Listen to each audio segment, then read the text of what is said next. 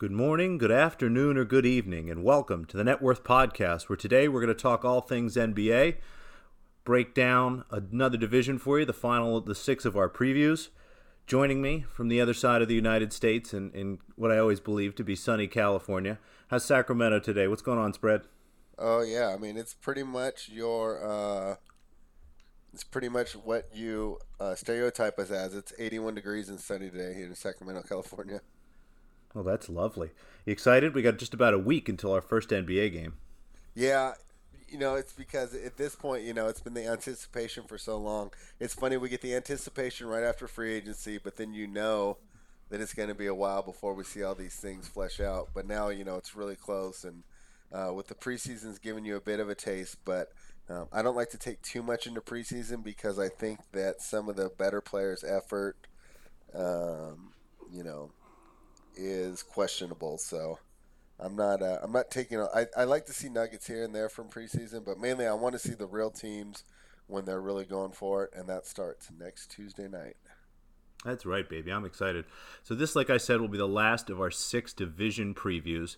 Um, you know, obviously we've got just the Pacific left to go through today, um, and then we're planning on doing a fantasy basketball podcast on Thursday. We got a request from a couple people to talk about that for a little bit. So, um, still looking for a guest to see if we can find somebody to help us out. Worst case, you'll have the two of us talking about daily fantasy, talking about regular fantasy. Um, you know, just some general things that we like to do, some players we like, and things like that.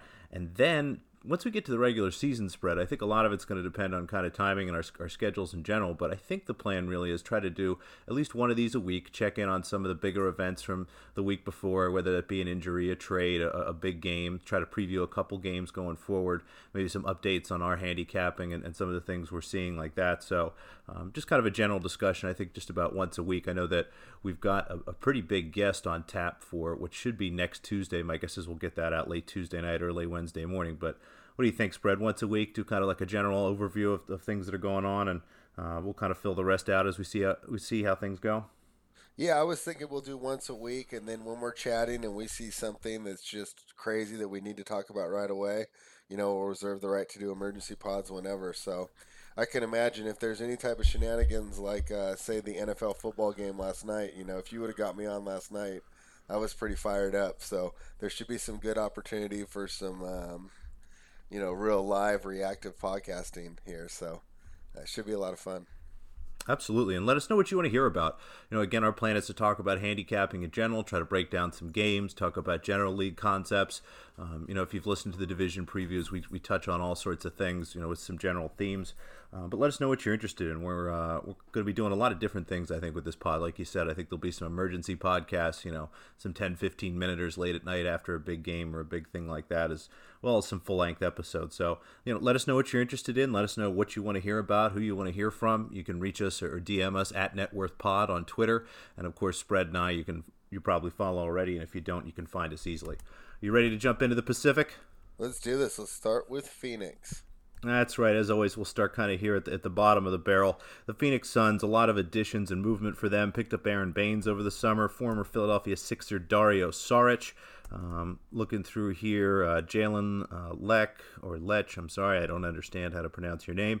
Cameron Johnson, Ty, Ty Jerome, Kyle Korver for some reason. Um, Ricky Rubio, Kelly Oubre Jr., Frank Kaminsky, you know, a lot of kind of smaller pieces here to fill out the roster. on Milwaukee. He is. He got waived. Actually, I was slipping through. They, okay. He was on Phoenix for a hot minute, okay. um, and then they they waived him, and he ended up on uh, the Bucks. Milwaukee, of course. But starting five at this point looks like we'll have Ricky Rubio, Devin Booker, Kelly Oubre Jr., Dario Saric, and De- DeAndre Ayton. Ty Jerome coming off the bench with Tyler Johnson, Mikal Bridges, um, Aron Baynes. Um, you know, not some, not a totally, totally rough, rough set of names here. But what do you think about this team? What do you think of the Phoenix Suns, Brad? I'm not as excited about them as other people. I see a lot of people putting their win total in the mid 30s and thinking this is going to be a breakout year for them. I'm not seeing it. You know, we've argued about Ricky Rubio in the past, but you know what? I think I'm coming over to your side. He does run the offense well, but unless he's on a great team, um, you know, I think you need a little more from your point guard position. Devin Booker, we've already discussed that we think he's rather one dimensional. Um, hopefully, he can prove us wrong this year because I think that would be um, the step that Phoenix would take if, if Booker became more active and getting assists, played better defense, and and could mix in some rebounding, starting the break on his own. Uh, he could be dynamic. I don't know if already being paid, does he have the incentive to do that, or he just put up 25 a night and be happy? I think Kelly Oubre is a great piece. I kind of feel like he's almost wasted here because I think he could be an awesome bench piece on a, on a contender. Um, but he's your best, you know, he's your typical 3 and D guy that the NBA needs right now, and I think he does that pretty well. Sarge, I was wondering what you were thinking here because I know you're probably a little more familiar with him. I think starting him and Ayton makes you kind of weak defensively. I'm surprised they didn't start Kaminsky. What do you think about that? That was one of my first thoughts when I saw this lineup. There is a lot of defensive struggles here. Saric is a really great player on offense. He's a nice guy to have. Yeah. He has a lot of post up skills. He's an unbelievably good passer. Um, really nice offensive rebounder. Does a lot of tricky things. He's fun to watch. Defensively, though, he's very limited, incredibly slow. Um, you know, one of my, my, nightmares as a Sixers fan every year, and it was a cheap ticket to get forever. You could get cheap Bucks tickets, and I go watch the Bucks play the Sixers, and just watch Dario Saric get abused by Giannis and, and some of the athletes on that team. Um, it was kind of sad to watch. So defensively, I'm worried about it. I like what they've done offensively, though. Here, you know, Ricky Rubio is a tremendous passer. Saric is a tremendous passer.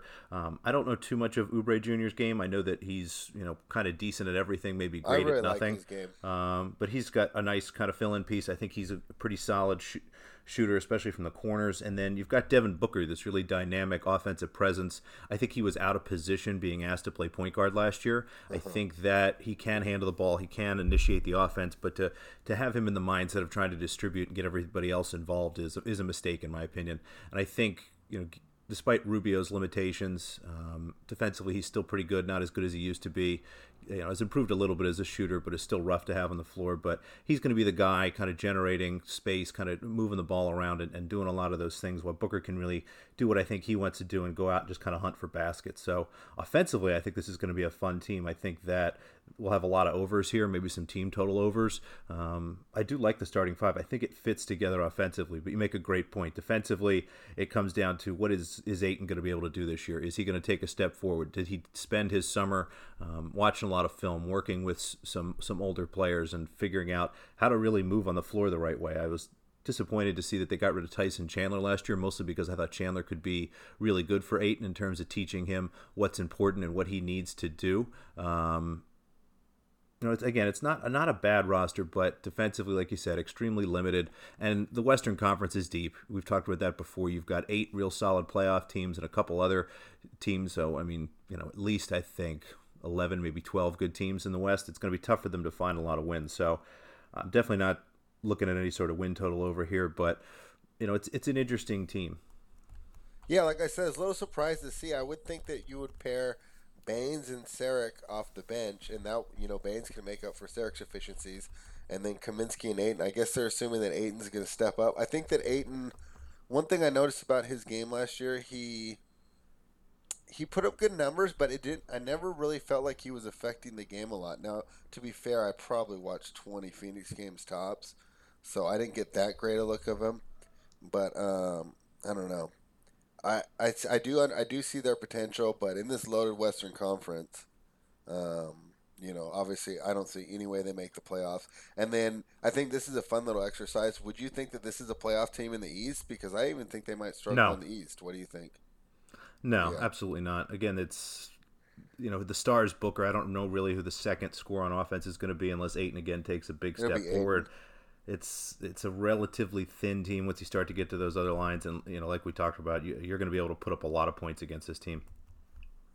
All right. Would you have the over unders pulled up? Or are you gonna, are you betting an under? Yeah, I, I, do. No, I don't think I am. It's a 29 and a half. I, I might look at that. Maybe do a little deep dive on their schedule to see if the beginning of the year looks a little tougher. I don't think of them as a team that would want to tank, but you know, if they have a slow start to the year, maybe they try to move a piece or two, see if anybody's interested in Oubre Jr. something like that. You know, again, 29 and a half is what I'm seeing right now for the win total. That looks about right. You know, lean towards the under, but not no play for me. Yeah, that's where I am at too. I'm leaning towards the under, and I haven't seen anything to put me on a play because you know Booker and Ayton developing, even one of them developing, you know, a little more than we're expecting because obviously we're kind of negative on their outlook here. But if you know they they exceed our expectations, that could be enough to push them over. So yeah, staying away from that one right now. But I'm, I don't really like the way this team is constructed at this point. Uh, maybe next year, you know, if these two players get to continue to get better. But boy, it sucks when your max player needs to develop that much. So, what do you think of Booker and Ayton? Let's maybe go one by one here. We'll start with Ayton. Um, I know both of us are a little down on him defensively. I do love what he what he might be capable of, but I can't think of a big man that's ever really learned how to play defense. Um, you gen- you generally you generally tend to find big men that are better defensive players that learn how to be good offensively, but I'm struggling to find anybody who really learned how to, you know, move their feet and be in the right place. What do you think of Ayton? What is your outlook on his career? Uh, I mean, I think he'll be a solid player. I think he's definitely got like a ten-year career ahead of him. But it's when you're drafted number one and you're expected to be a franchise changer. I just, I just don't think think that he's that. I think that he's a I don't know what we would consider he's going to be an average to above average center in the NBA, but not, but not a game changer at all. I think he could maybe be a game changer again if he could figure out how to be at least average on defense. Um, but I agree, it's it's tough at his position. It's tough, you know, given where he was picked for him ever to really succeed in a way that'll make people excited. Now, what, what do you think of Devin Booker? I think that his offensive talent is you know pretty unquestionable. He's an, a really great scorer, one of the best um, you know, bucket getters, if you will, I think, in the NBA at this point. But what do you think about him? What do you think his career looks like? Is he ever the best player on a championship contender? No, but uh, I think his career looks like Jamal Crawford's. Wow. I think he's just going to get buckets. You don't think he's going to be any better, though? I mean, Jamal Crawford never really had a big moment. I don't think that he was ever really the leader of a playoff team or had any yeah, big moments no, like I that. Mean, Do you really I, think I guess I kind of think the same way about Booker. I think they gave him a lot of money pretty early in his career, and I mean, I don't know. Does does he seem like he has like the self awareness or or drive to, to improve the better facets of his game? I mean, have you seen him improve on anything except for scoring throughout his career? No, you're right. He has offensively gotten better each year. I don't think I've noticed any improvements from a defensive standpoint. And I guess you're right. He has to probably get out of Phoenix to really do anything interesting that's just a tough organization. They're, they tend to be pretty cheap. The GMs are historically not very good, and um, to be honest, I, I, don't even remember who the coach is at this point. Um, let me just look that up. But I, you know, yeah, sure and that starts from by ownership. Yeah, and Monty Williams. Sarver's, yeah, Monty Williams. Oh, he was in um, Philadelphia assistant coach. He was he was the Pelicans head coach for a little while. Yeah, he was in New Orleans um, for a little while. Yeah, uh, not super excited to see what Monty Williams can do, but you know, a new name. That starts with their goes. owner. I mean, Sarver is pretty much considered now that Donald Sterling's gone the cheapest owner in the NBA. So, um, and that's with the new salary cap, even though it's a, you know, it's a it's a softer cap in the NBA. It's it's still ownership matters a lot, and they just don't have good ownership in Phoenix. And I think you know it shows on the product on the floor. Anything else on the Suns before we jump to your beloved Sacramento Kings? Uh, no, let's move on to the team that we all want to talk about. That's right, baby. The Sacramento Kings, um, a very big favorite of ours in the uh, NBA or get the fuck out chat. Um, we love them. You'll see I'll spell them in all capitals with lots of exclamation points and question marks throughout the year. But let's talk a little basketball here. And Some additions added Trevor Ariza, added Dewayne Dedmon, re signed Harrison Barnes, um, added Richaun Holmes, one of my favorite lesser known players in the NBA. Uh, Tyler Ulis, it looks like. I'm trying to think. Who did they draft, Spread? I'm flipping through the names here. I don't recognize anybody. Oh, we didn't have our first round pick. Well, that's why so, then. All right. You got Hollis yeah, Thompson, we, think... former Sixers backup. But let's take a look at the starting five. De'Aaron Fox, Buddy Hield, Harrison Barnes, Marvin Bagley, and it looks like they think Dedmon's going to start at center. Coming off the bench, Cory Joseph, Bogdan Bogdanovich, not Boyan, Bogdan. Uh, Ariza probably coming off the bench. Uh, Nemanja Bel- Bjelica, which uh, I'm good at pronouncing that because he was supposed to be a Sixer, that asshole. And Harry Giles, uh, Yogi Ferrell as well, and Richaun Holmes. A pretty deep roster here spread. So you're the Kings fan. Lay it out for us. What you know? How much money are you going to bet on the Kings to win the championship this year? Not to win the championship, but I've played them to make the playoffs, and I've played their their over already. And I think the key this year is going to be Fox's ascension, really, is to to a top point guard. Um, you know, he has that athleticism of, of, of the young Ru- Russell Westbrook. Um, you know, he, I think he's up there with Westbrook for the fastest player in the league. Um, but he's got a little more touch on his jumper, it seems. Well, Westbrook did it first, and almost like he lost it. But he's got you know a nice little mid-range jumper too, and he seems to be a great leader. Buddy Hield is boy when we traded Cousins for him. Uh, the front office really took a beating uh, in the media here, and boy, have they proved us wrong. Hield's been you know the player that we could expect. Like when you make that trade, getting Hield to be where he is right now is pretty much like the best possible outcome. Um, Harrison Barnes is a solid guy. I see a lot of guys down on him, but um, you know he played a nice role on the 73 win team, and I don't see any reason. And he's good defensively too, so it's not like you're putting him out there, and if he's not scoring, he's not helping you at all. Um, Bagley's the other one that I expect to make a big leap. His athleticism, I think, is underrated for a guy that his size, and um, the reason that they picked him is just his work ethic is just so fantastic. That's kind of what I heard what pushed him over the edge over Doncic is they just wanted a guy that would come in and have their best player be their hardest worker. And uh, of course, we talked about the center. I think Holmes is going to add a lot, and Dedmon as well because we lost Willie Cauley Stein, and, and his lack of rim protection really was was a big problem for the Kings last year. So it seems like they've addressed their two weaknesses last year, which were lack of wing depth. So we got Ariza and Barnes midseason, and then you know lack of rim protection. You added Holmes and Dedmon. I think they uh, they did pretty well to address their deficiencies. I like the way this team's put together. This is going to be a fun year for Kings fans. Um, you know, I, again, I, I, share your optimism, but I don't know if I'm ready to bet them to make the playoffs yet. I don't know if um, you know. We'll talk about the win total in a little bit, but you got to like this lineup. De'Aaron Fox is one of the better younger players in the NBA. Marvin Bagley has as much talent as anybody, and like you said, seems to be um, dead set on doing everything he can to make the most of it. Harrison Barnes is you know a player everyone remembers falling apart at the end of that finals after the 73 win season, but a really solid player you know, a guy who does kind of a little bit of everything, solid defensively, doesn't necessarily need the ball a ton. Buddy Hield just keeps getting better and better as a shooter, keeps figuring out kind of what he can do. Um, you know, I like Dedmon. I think Richaun Holmes is going to be a really nice backup for them. I think that with Dedmon and Holmes they're always going to have a big man in the game that can protect the rim defensively and will clean the boards and take care of all that kind of dirty stuff. You know, the backups are really interesting. Harry Giles, who knows if he ever becomes the player that we thought he would be when he was a freshman in college. Um, Trevor Ariza, it's probably a perfect role for him playing less minutes, making sure that he's fresh and he- healthy. Bjelica is a really fun kind of stretch power forward. Um, a lot of things to like about this roster. Um, now, looking at the win total, I'm seeing 37 and a half. Is that what you got? Uh, I might have got it at 36 and a half. Okay you know that's actually even at 37 and a half we're about a game and a half under what they actually won last year they had 39 wins so i'm a little confused by that number and i think i'm going to join you on the over i'm going to look around and, and see what numbers i have at, at other books um, yeah i don't know why you would drop this team no, I really don't. You know, the West kind of shuffled things around a little bit. I think that in general, it's just as good, maybe a little better than it was last year. But you know, like we've talked, we'll talk about a little bit with the Los Angeles teams. There'll be a lot of load management. Um, you know the Nuggets will be great, the Jazz will be great. You know we've gone back and forth on Portland. I think that they're maybe a little vulnerable.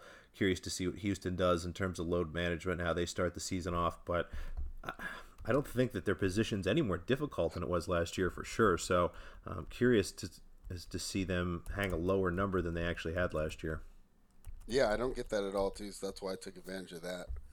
And then, uh, if you remember, I wasn't going to do the make the playoffs bet until you told me it was three to one, and then I had to do it. I just thought that was way too much. I thought it should have been like plus 150, plus 160. Yeah, I mean, we've talked about that a little bit. Again, you've got eight really solid playoff teams, both Los Angeles teams, Houston, Denver, Utah. Um, you know, that's your top five there. And then Golden State, Portland, and San Antonio. It's hard to see really any of those eight teams without a couple injuries well, or something really bad happening and falling out. It, it, I mean, you know, I like to say, you know, I don't like to bet on injuries when an individual team, but in betting that there will be one of those eight teams that you mentioned um, have some catastrophic injuries, I think that's like a little safer to say.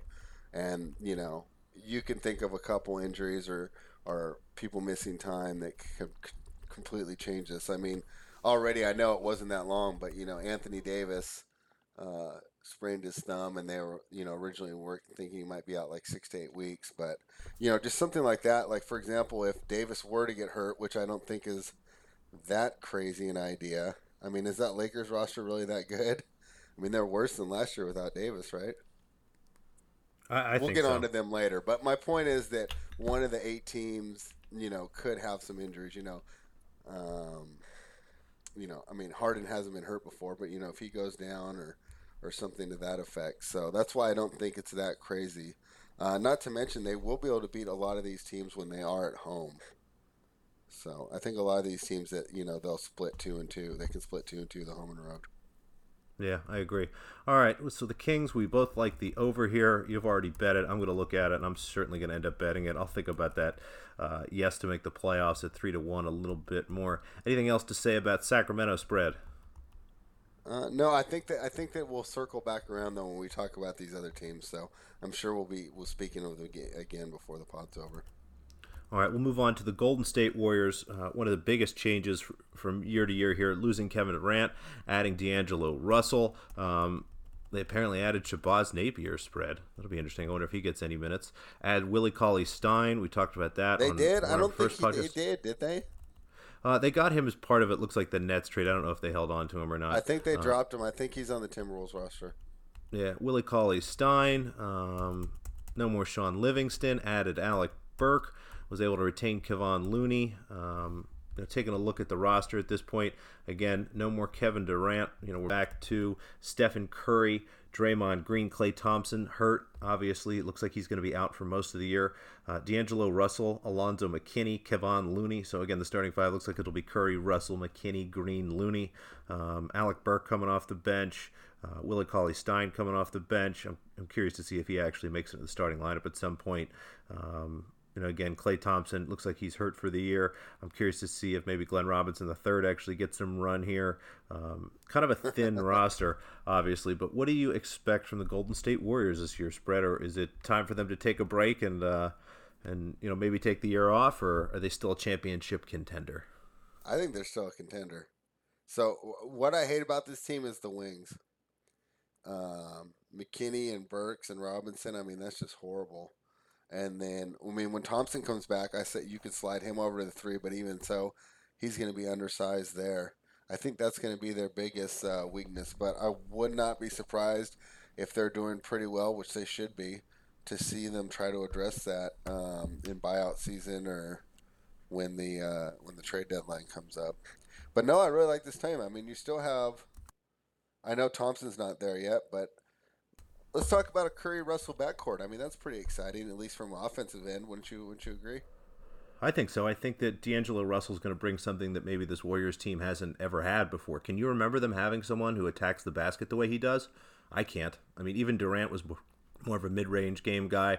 They've always had guys who've relied on their shooting, you know, running off screens, kind of getting open off things like that. But D'Angelo Russell, I think, is going to be the first guy they have that, that really attacks the basket. I'm curious to see what that does to this offense. If it creates more space, if, if Curry is able to play off that motion a little bit. I wonder if they use Russell as the initiator, as the point guard, if you will, and let Curry kind of float around and and you know create space for Russell to drive, while Russell at the same time is creating space for Curry to shoot. So I think that is going to be a really interesting offensive dynamic, and I'm excited to see what Steve Kerr and the coaching staff could do with this group. Defensively, I think they're a little bit limited unless Draymond Green gets Willie Cauley Stein to take a real big step forward, um, or Kevon Looney's a better rim protector than what I remember. Looney is a better rim protector than Stein. Well, yeah, we'll, we'll see. I I, I wonder if he has the capability. Right. and Draymond Green obviously is a great defensive player, but when he's off the floor, I wonder what they're how they're going to be able to slow teams down and protect the rim. But offensively, this team's going to put up a bunch of points. I think. Again, Curry and Russell are going to have a lot of fun playing off each other. I think they're going to be really dynamic and able to create space. Draymond Green seems, you know, like he's still in shape from the end of last year, and he's still focused on having a great year, and I, I think that matters. I am worried about their depth. You know, again, looking at some of their backups here: Jacob Evans, Eric Paschall um, Glenn Robinson III, Jordan Poole, um, Alec Burks. I, I, can't remember the last time Alec Burks was actually healthy for a season. Omari Spellman looks like he's probably going to maybe get some minutes. So Andrew Harrison. Um, uh, that's where I can. That's where I, I start to have concerns here. That's where I start to see holes. I think that some of these bigger names are going to have to maybe play some more minutes they've been used to in the last years, and we'll see what Kerr does. Let's see how creative he gets, and maybe they have another move to make, but. Uh, my biggest concern right now for them is their limited lineup and their depth. All right, so uh, when you mentioned the Russell Curry, that was exactly what I'm imagining. When I imagine this offense being successful, I'm imagining Russell running the point. Um, you know, boy, I was watching some of his Ohio State highlights earlier today. He he's got some moves, and and Curry running off ball, running through two or three back screens, and then Russell's ability to get to the rim. I think that's just going to be a fantastic off, uh, option offensively. I don't think they're going to have any problem scoring the basketball at all. My issue is obviously going to be defense, but I'll tell you what, I think that we're going to see a bounce back year from Draymond. I think that he's kind of a do as much as I need to type of guy, and he knew the last couple years he really didn't need to do anything. And then also without a role in the offense, you know, we've talked about it before. Being involved on offense helps you focus on defense. It's just a natural thing. It's just uh, even when you're out there playing with your buddies, you know, you make a basket, you're a little little more intense on the defensive end the next side next time down the floor. So uh, I think with Draymond, I think that we're going to see a big jump back into the old Draymond. I don't think he's just going to sit around and, and mess around all year now that he actually feels the team needs him. So that's going to be the key to their regular success. If he plays like he, if he has that focus that he had first of all when he came in the league, and then what he saved for the playoffs the last two years, if he if he can bring that year round, um, and if I remember right, he got an extension, right? Yeah, he did. So he doesn't need to worry about injuring himself. Like he's got his money, right? So I think that he probably knows this is his last big contract. He might as well go out there and earn it. And um, you know that's where I see this team being successful. I can see him kind of overshadowing some of the uh, difficulties they're having.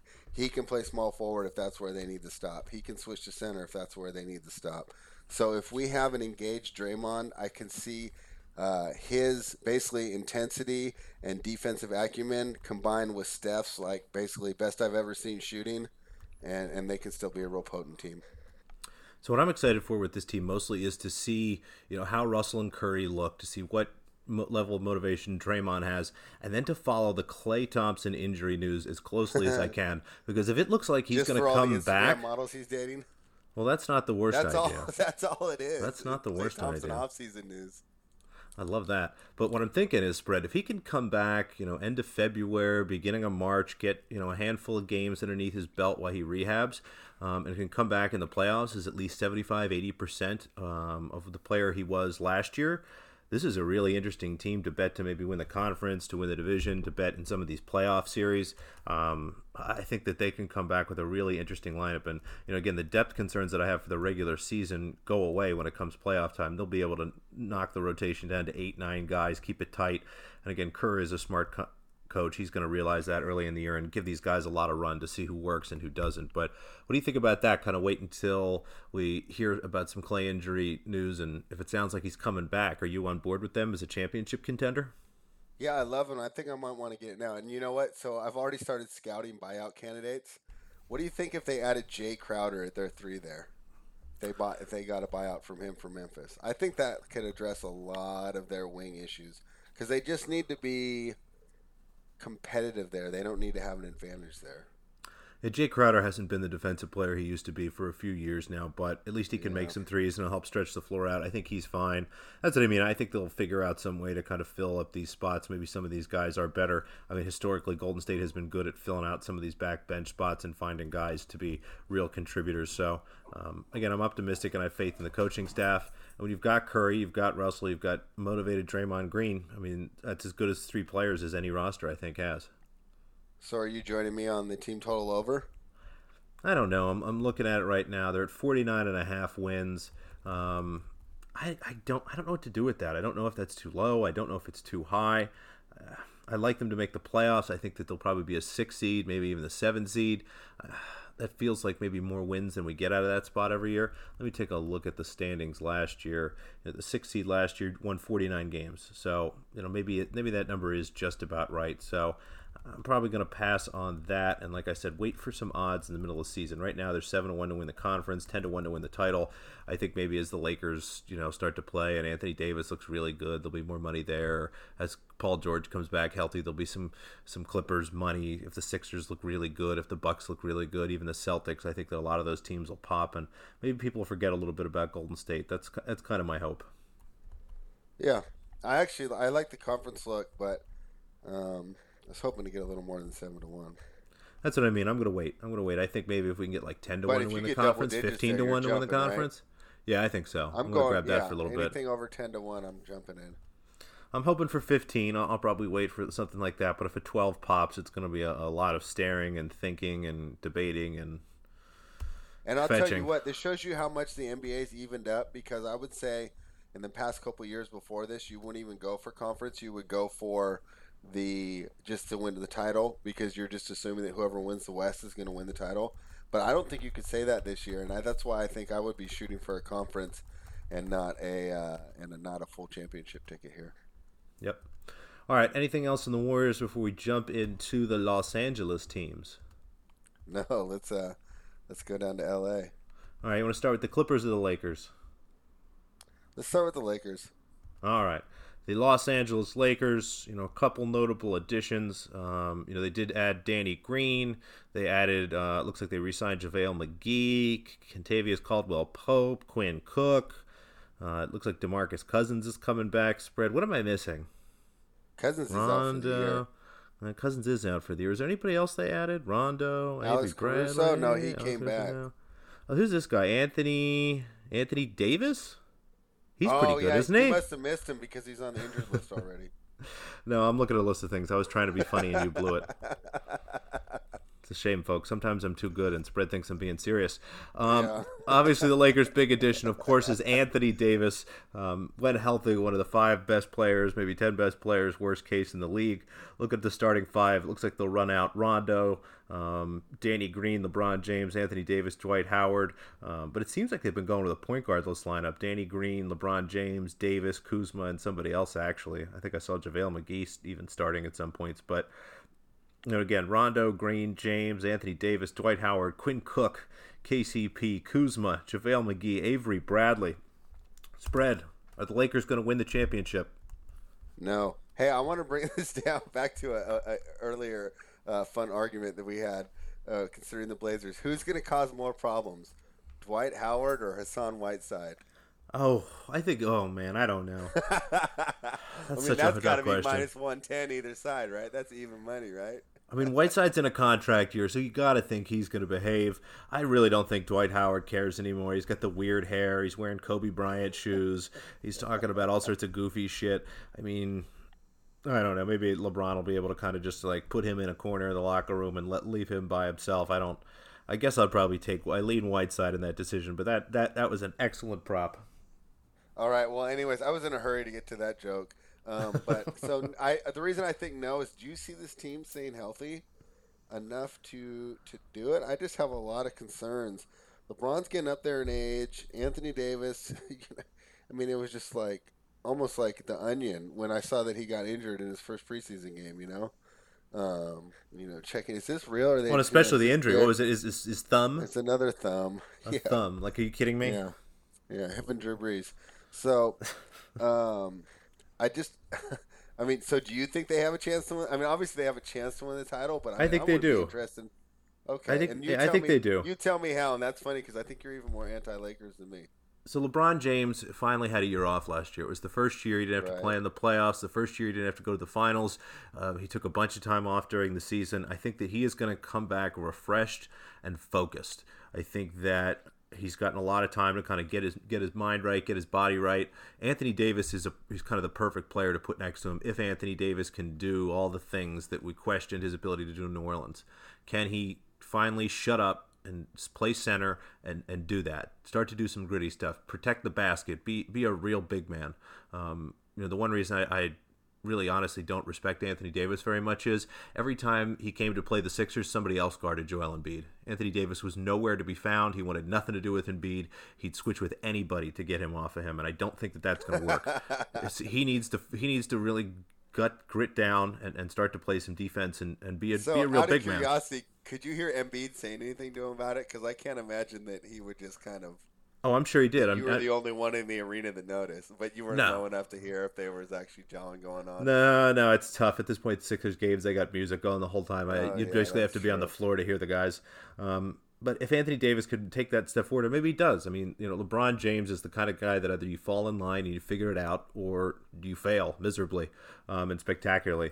So you know, I, I do have some questions about that. I, I have some questions about the lineup. You know, I don't think that Rondo is a guy that you want on the floor in a big moment of the playoffs. But let's say they get to the point where you know Avery Bradley's healthy, he's making threes, playing defense. You put him, Danny Green, LeBron James, Anthony Davis, you know, and Kuzma on the floor.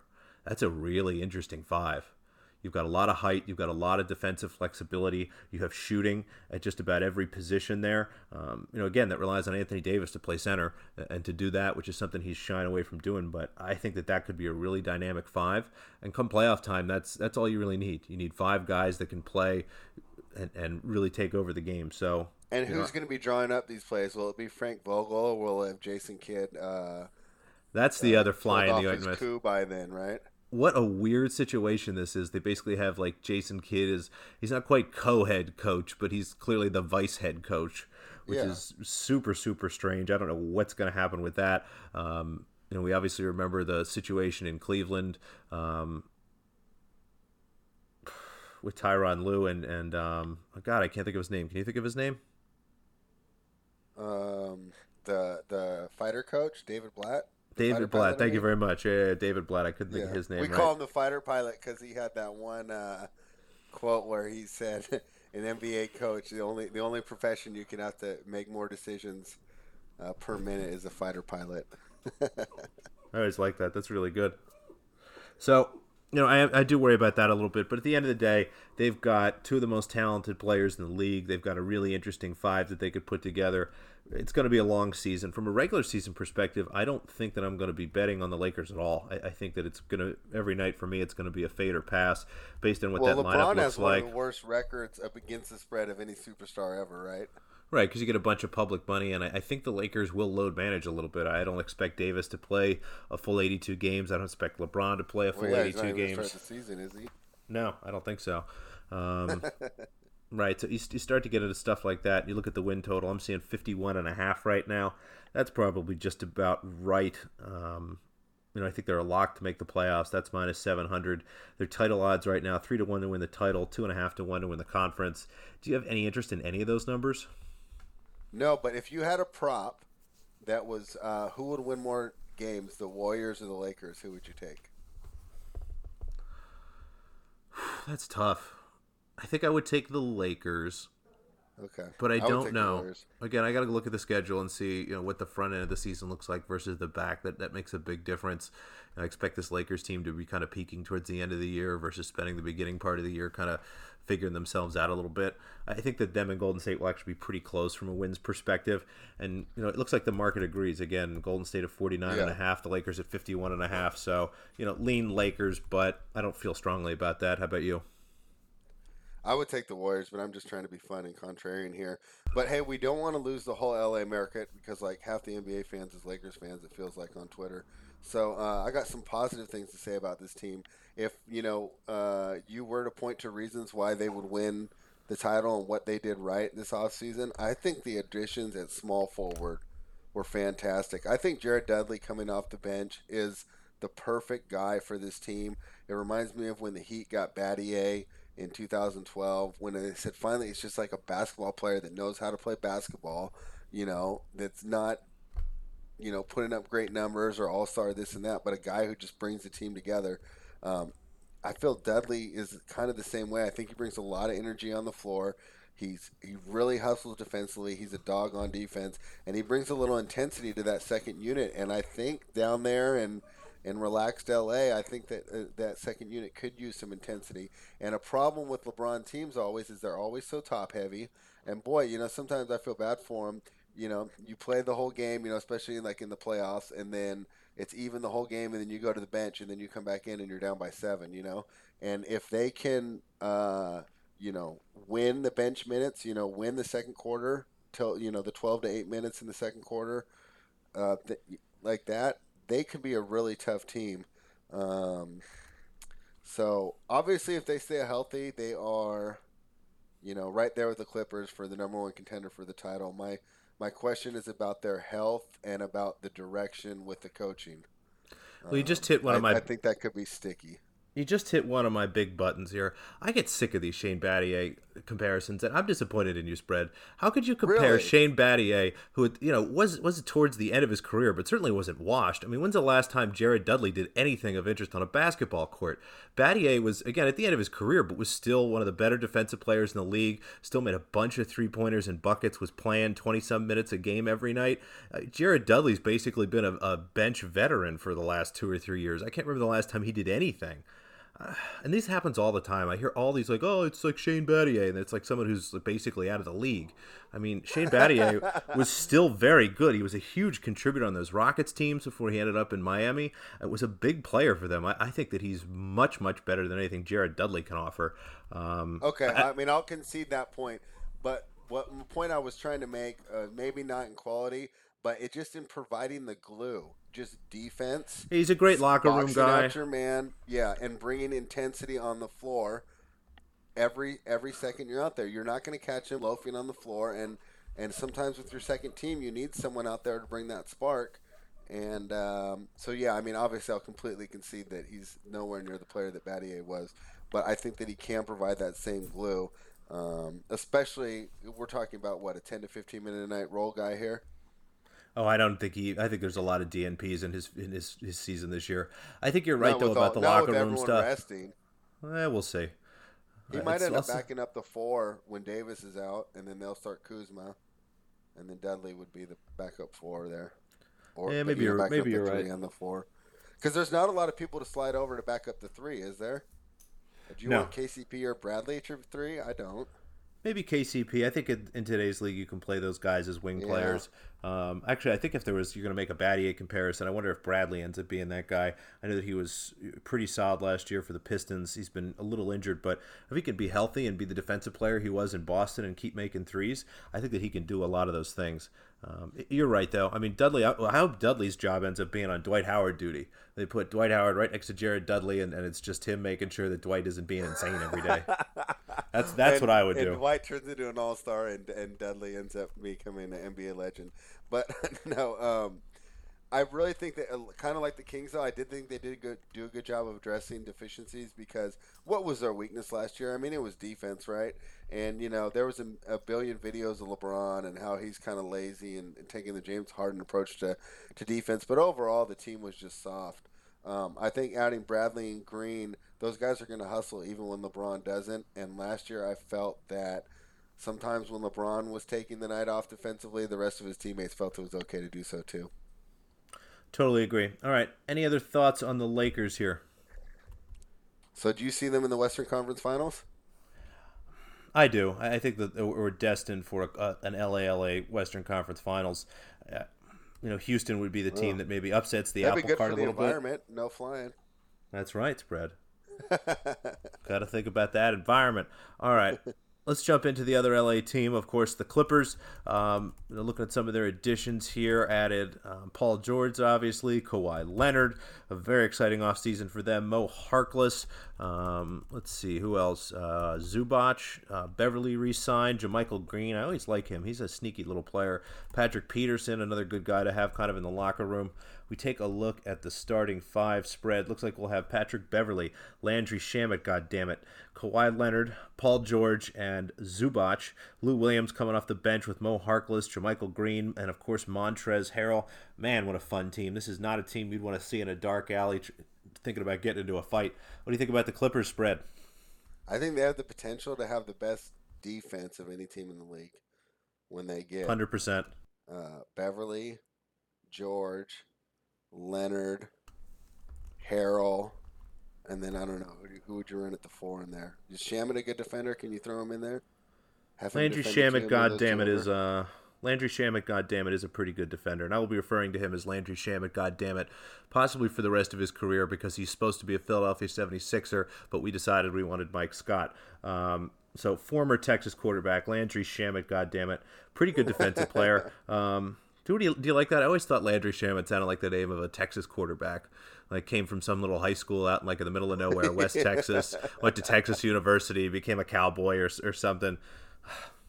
Instead, he's on the wrong basketball team. Um, I, I think you do have in that lineup. you know, I wonder if you could even go something like crazy super small, go Harkless, George, Leonard, Shamet, Beverly, um, something like that. I wonder if you know Harkless could could be someone who can guard maybe some bigger guys. Actually, this was one of the teams I was hoping Al, uh, Al Farouq Aminu ended up on this team. He'd be perfect here, coming off the bench, kind of filling in those spots. But I think you're right. They have just a ton of players at each position. They have scoring, they have shooting, they have athleticism. Um, this is just a, a, really exciting team. You know, from a regular season perspective, I think they'll be pretty good night in, night out. I think that Doc Rivers and the players in the team really won't let these guys take a night off, even when George is getting some load management, Leonard's getting some load management. I think this will actually be kind of like the Raptors were last year. With the, you know, the rest of the team will kind of take it personally that they, they won't be as big of favorites or as well respected when one of those two guys isn't on the floor and, and will step up and play some good basketball you know, I think that again there will be a lot of load management, so I'm not looking for them. Okay, so they announced that they weren't going to do that. Are you are you telling me that you don't believe them when they say they're no no I don't Leonard? I I do not believe that. I do not believe that for one second. I think it's really nice that they said that, but no, no, I think that that's nonsense. I think if you believe that, I have a bridge to sell you. Oh, okay. I was looking for a bridge. We got a couple no, here uh, in Philadelphia spread. yeah. So antiques. I mean, so is this is what we did right here? Is this just the Western Conference Finals preview? Is it? I mean, is is this inevitable? So, so maybe the question before we jump into that is, uh, who beats these teams? If it's not these two teams in the Western Conference Finals, who is it for you? For me, it's the Rockets. I know that I've heard some love for the Jazz. I've heard some love for the Nuggets. I don't think that they have really what it takes um, from a top end, from a you know maximum value perspective, you know, the, the best version of the Nuggets, the best version of the Jazz. I don't know if the, those teams are good enough. I'd actually maybe give the Jazz a leg up from a playoff perspective. I think that, you know, if Conley, if Donovan Mitchell, and all those guys really play their best basketball, that could be interesting. But I don't know, Spread. What do you think? For me, it's the Rockets. Yeah, I mean, I think the Nuggets too. If Porter Jr. becomes the player that we think, and he's dynamic, and the thing about that is, if he does develop, there won't be a lot of pressure on him. It won't be like. Uh, say Donovan Mitchell, you know, when he came out and he was pretty much carrying the team already as a rookie. So uh, I really like the next. I really think there's a lot of teams. I mean, Utah, you know, I'm not haven't been high on them, but I mean, the idea that that that that team could beat, especially like this Lakers team, where you could have Gobert on Davis, um, is not that crazy. Um, Houston's the same way. I think Houston actually matches up better against the Clippers than the Lakers. But I mean, is Houston beating these Clippers? I mean, is that that crazy? I mean, obviously, I'd put the Clippers as a favorite, but I'd say what, sixty-five, right around there, percent chance of, of the Clippers winning. I mean, I don't think it's that crazy that Houston could beat this team. No, I agree. I think that Houston is is really the big X factor. If Westbrook can really be comfortable playing on James Harden team, become kind of the ultimate slash and kick guy, um, you know, not shoot that much, you know, really let the, the, team build around him. If they, they put that together, I think that Houston's really scary. I think that Houston actually um, is a real dark horse, and as the season goes along, to be watching a lot of their games intently to see what that lineup looks like. And if they do gel, I'm going to be on some some Houston futures. I think that they're again at their absolute maximum at their best level i think they're just as good as both of these teams. I'm just i feel less i feel less certain that they'll achieve that. The other and I, the other wild card is the nothing to lose what warriors. Klay thompson comes back he's like 90% and then we have that lineup we discussed earlier. They, they could run with these guys with with you know the two days off in the playoffs and the seven eight man rotations so yeah i mean i don't think it's a shoe in at all but obviously it is the most likely outcome. Wouldn't you agree on that? Man, you're really high on the Warriors, aren't you? I mean, I, I live like 90 minutes away. That's all I hear on the radio anytime I get in the car. So is that, that what it is? Something to do with it, yeah. I mean, if, if, we had to, you know, think about the Warriors, and I'll, I'll, I'll entertain this seriously. I think the Clippers dominate the Warriors. I think that this Clippers team was built to beat a team like the Warriors. Beverley matches up perfectly with Curry defensively. Um, you know, no. Shamet, Oh, come on. Beverley has Curry as good of a chance as anybody. Uh, uh, no, he's not going to kill him. He's going to beat him. He's better, but yeah. you know Beverley, Beverley's the guy you want in that matchup. He's going to make Curry work. He's going to beat him up. He's going to make sure that he's got a hand on him. He's going to be pulling his shirt. He's going to be pulling his shorts, doing all he's sorts of crap. Try, but after like the third back screen that that Curry sets for him, he's not going to be anywhere near him. And I think you know maybe even then what they do is they put Beverley on Russell and let Leonard just swallow up Curry and then uh, you put maybe Paul George on Draymond. I mean, you just have so many answers here defensively, and then offensively, I think they do have enough bucket getters to to take care of that. So I, I think that if you're Golden State, you're actually probably looking for a Lakers series here. I think that there's more matchups right. for them to exploit there. Um, that's why I like the Clippers so much. They're my favorite to win the title. I think that they have the top end talent, they have the coaching, and they have the flexibility. You know, that's really what I look for in, in today's NBA. You got to be able to do a lot of things. You got to be able to be big. You got to be able to be small. You got to be able to shoot. You got to be able to attack the basket, and they have guys that could do all that stuff. Um, all right, so you think that Houston's serious, but you're a little higher on the on the Warriors then. So would your pick for the team to upset the apple cart here and ruin the LA LA Western Conference Finals? You're, you're going with Golden State. Yeah, I mean, this team, what when before they had Kevin Durant, they were being up there mentioned with the best teams of all time.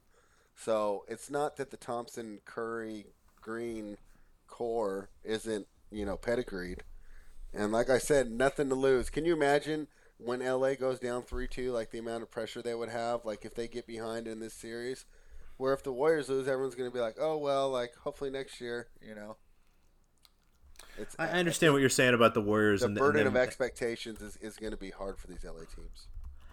I think you're you're right, and I understand your point about the Warriors having been a historically great team, but there's now three four years of tape on all these guys. The rest of the league is doing what they're doing. They've kind of lost that edge. Football. It's not like you can really scheme something away. I don't know about you that. I mean, we know Curry likes to shoot from like 35 feet out, but we're still not stopping it. We know he likes to run through two back screens. You know, we know Thompson likes to sit on the three point line at, on a, on a fast break. We're still not stopping it. And I'm gonna have to do some research on Curry playoff numbers because I just want to politely remind you how much money I made betting Curry under threes in the playoffs last year because teams got better at doing right, that stuff. Right, but you're just that's not saying that he's bad at threes. You're just exploiting like a public uh, no, I think uh, what I'm ex- what I'm exploiting is that Curry is not as good in the playoffs as he is in the regular season because teams can plan for this stuff. I think that you're underestimating how some of these smarter coaches and, and some mean, of these some better of defensive teams can close that stuff up. Weren't you getting like under five point five and stuff? Yeah, it was wild. Yeah, I mean that's that's pretty high, right? Right, but I mean that's the expectation, and I don't understand that it's he's really really Probably good. He's he's the best shooter in the history of the, the league. Shooters we've ever seen, yeah. Right, and everybody remembers the bombs I mean, and the makes, but come the playoffs every year, they find a way to make his life difficult. I'm going to put together some numbers on his playoff versus regular season numbers specifically the in the finals. It's going to be skewed because it'll be like two bad games mixed in with like a 44 point night we'll see. I'm going to try to focus on maybe just the finals, but I know that the Cavaliers found some ways to slow him down. I know that um, you know Houston even found some ways to slow them down a little bit when when they you know two years ago. So yeah. I think I think that the, the Clippers specifically have the tools to slow down the Warriors, and that teams at this point, you know, again, it's they're obviously really really incredible and they're better at it than most any other team but teams have had more practice now for the last few years playing it players have developed themselves to play that style so I'm a little less hesitant to think that just because they have those three guys, they'll be back to being the 2014 2015 Warriors. Yeah, I mean, I do agree with you there. In my little imaginary, you know, Warriors make the conference finals scenario, I do have them going through the Lakers rather than the Clippers in the semis. But I mean, right. can you imagine that? That's I think that's a very reasonable possibility that we could see. Remember how, how excited we were for the East playoffs this last year, the second round? Yeah. the second round of the West is going to be like the East was last year, where every game is going to be must see. I think all the entire Western Conference playoffs. And again, you think of those eight yeah. teams. I'll go through them again: Clippers, Lakers, um, Rockets, Nuggets, Jazz, Warriors, Trailblazers, Spurs. There's there's not a bad team in that bunch. Those are going to be just really interesting and fun playoff series, no matter what the seeding ends up being. So I'm definitely excited about that. I think you're right. The Western Conference playoffs are going to be stellar this year. But let's put a cap here on the Clippers. Uh, win total, I'm seeing 55 and a half. Odds to win the title, similar to the Lakers. They're a little worse here. I'm seeing three and a quarter to one, plus 325, if you will. They're plus 210 to win the conference. Um, they're the favorite to win the division here, actually, spread, which is kind of interesting. Are you actually placing any preseason wagers on any no, of these I'm numbers? No, I'm not doing any of them. I'm not doing any of them. But I think I would lean towards the under on that on that Clippers total. What do you think on the win total? I think it's a great number, and actually, I would lean over. Um, really? The, so the you're the one saying load management the whole time. And my, my main issue there is like, when is Paul, do we even know when Paul George is coming back? Like, No, no, we weeks don't. Into the season, six weeks into the season. I mean, I don't see any reason why I'd rush him back. I think To if me, you know, the, to me, the NBA is almost in preseason until Christmas Day, anyways. To me, Christmas Day is almost like the NBA opening night. you know, I mean, it's going to be fun opening night and Clippers Lakers, but I, it seems like the actual national media attention and when these games really start to get that feel is Christmas Day. That's when it really feels like to me the season's starting. I could see that them kind of being very wary with getting George out there, and I agree with you. Also, I was kind of you know messing with you a bit earlier, but yeah, I, I don't see any reason why they're going to try and push Leonard harder. I agree. Um, I, you know, again, my concern there is the load management. However, um, you know, that's what's keeping me away from it. I, I lean towards the over, but I'm, I'm not going to be placing any wagers. Like I said, I'm going to wait for some better numbers midseason. All right, spread. Anything else before we wrap yes, here? I have one more fun speculative prop for you. yes. Let's say we do get Clippers Lakers Western Conference Finals. Is that seven home games for the Lakers? I think it'll be fairly even, but you're, you're right. It's going to be tough for I mean, LA. uh, do uh, you? Is there Clippers yeah, fans? Is there such maybe. thing? I don't know. We'll I see. mean, we'll see how Leonard good they are. Got booed at a Dodgers game. You're right You know, about they that. were always talking about the Clippers always get booed in LA. Like they're not really their team, you know.